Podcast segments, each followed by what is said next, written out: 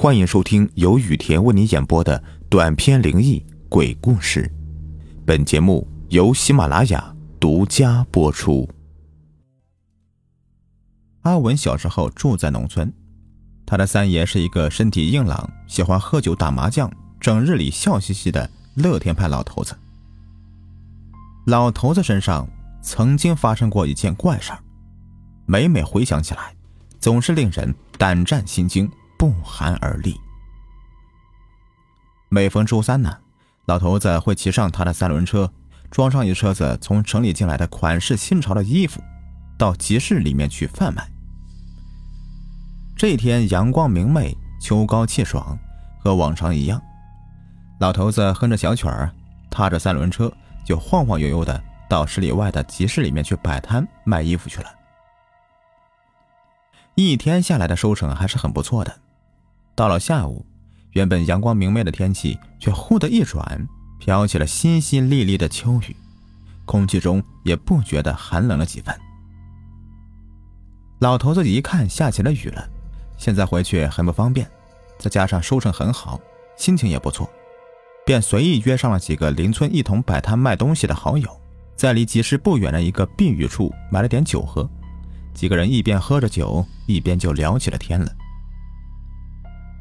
三四瓶啤酒下了肚，天色是越来越暗了，眼看着朋友一个个都回了家了，老头子的肚子也开始咕咕咕地叫了起来。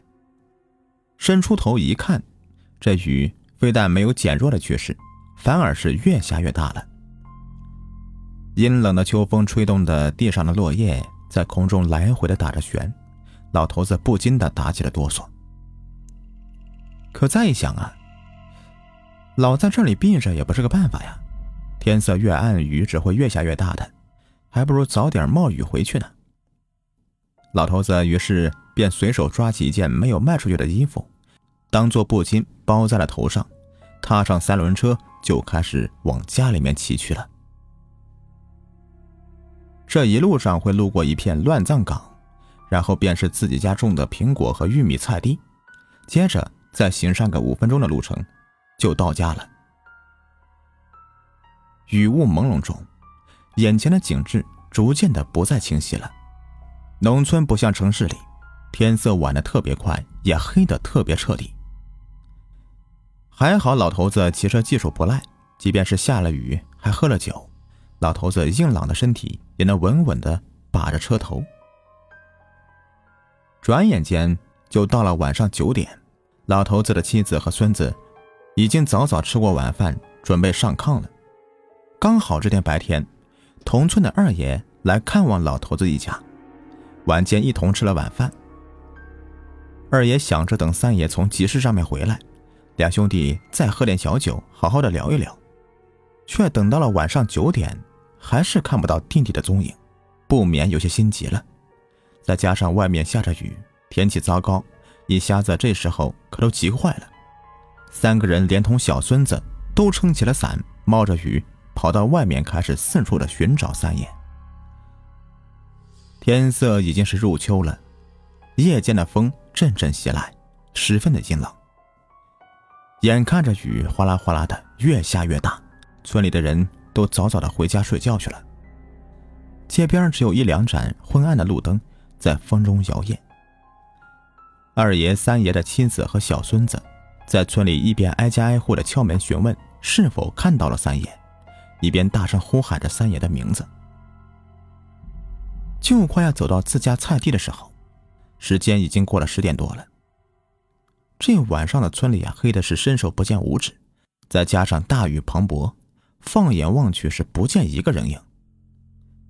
二爷无奈之下，只能劝他们2个先回家算了，明天再找，说不定是看着下雨就和朋友上哪里喝酒去了。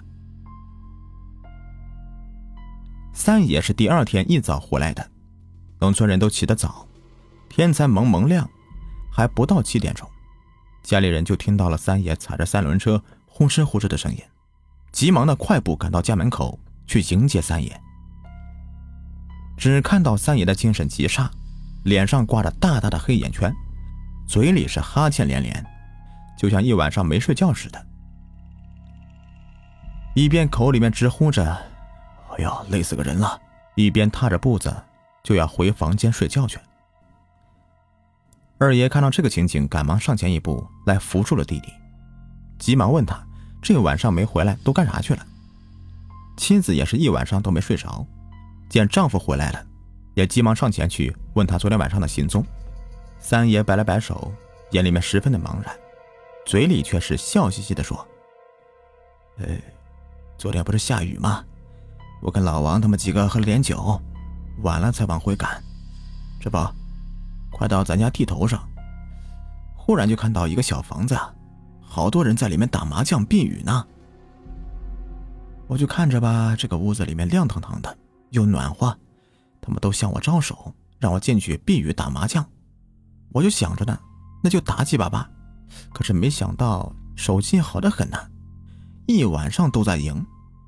回过神来的时候啊，这天都已经亮了，这不把我困的啊。迷迷糊糊的骑个车子才赶回来。”你说什么？咱家地头小房子？什么小房子？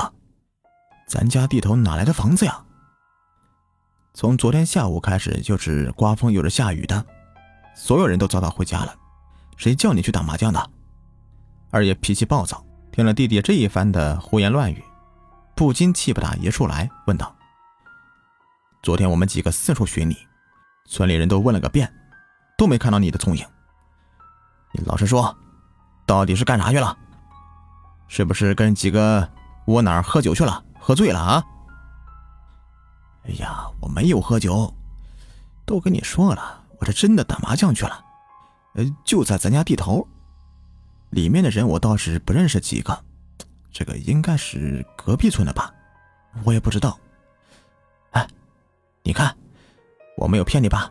赢了这么多呢。”三爷的眼神涣散，一边迷迷糊糊地说着，一边从口袋里面掏出了整整一沓子厚厚的钱，左边口袋里面有，右边口袋里面也有。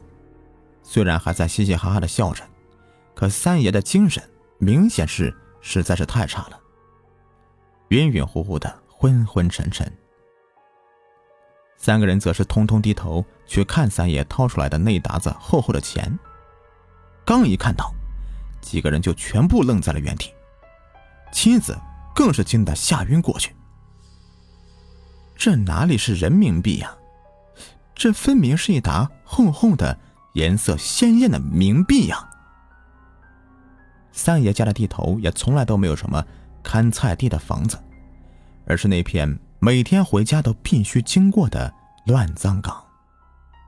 不过幸好那东西没有缠着三爷，好好休息了一整天，吃了一顿饭便也恢复了过来。可关于那天晚上的经历，以及早上回家跟他们讲述的一切，三爷后来都是没有了记忆。